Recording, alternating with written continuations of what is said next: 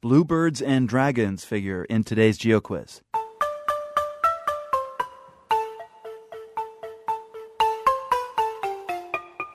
There's a story from Wales in the sports pages today. Wales is a mountainous country. Hikers who take on the hilly Welsh countryside are rewarded with plenty of scenic vistas.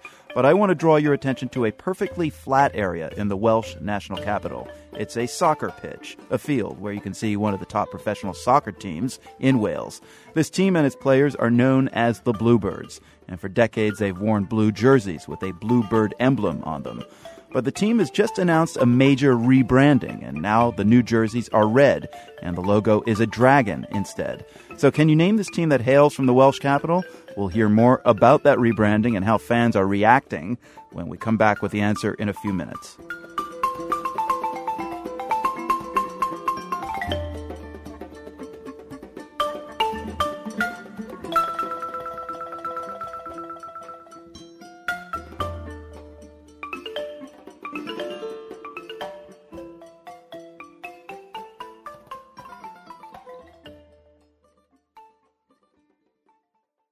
I'm Marco Werman. This is The World. Back to our Geo quiz and that soccer team in Wales that just got rebranded, much to the chagrin of its fans. The team and the answer to our quiz today is Cardiff City, FC.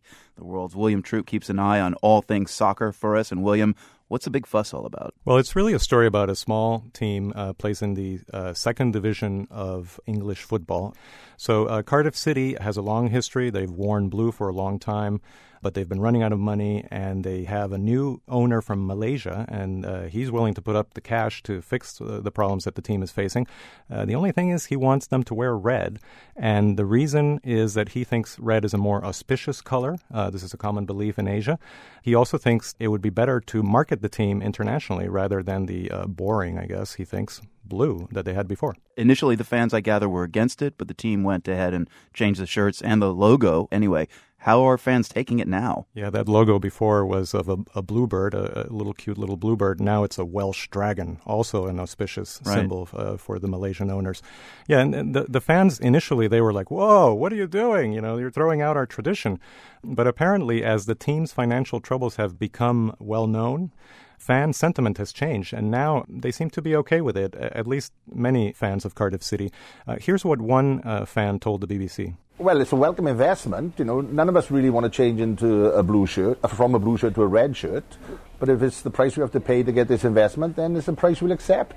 I'm just relieved that we've got a bit of stability now and uh, we can progress from here. We've cried out for this for years and years. So, William, what are the chances that any of this color change for the team's jerseys will help the team next year? How's their record?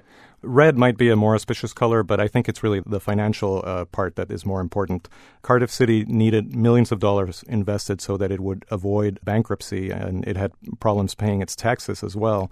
That's uh, now all going to be taken care of by the rich new Malaysian owner. But significantly, what the owner is promising also is to invest money in new players. And hopefully that improves the way uh, Cardiff City has been playing. They've been doing pretty good. They almost got uh, promoted to the top tier of English football, the Premier League, this year, but they failed at the last hurdle. Now they can focus on trying to win that promotion next year. And if they do, guess what? they get uh, about $140 million in reward. So that might take care of the problems, and maybe they'll go back to blue next year. Well, no matter what the color change does for Cardiff City FC, sounds like it'll be win-win for Welsh kids with foosball tables. You know, they got the red and blue guys. the world soccer fanatic William Troop. Thanks a lot. You're welcome, Marco.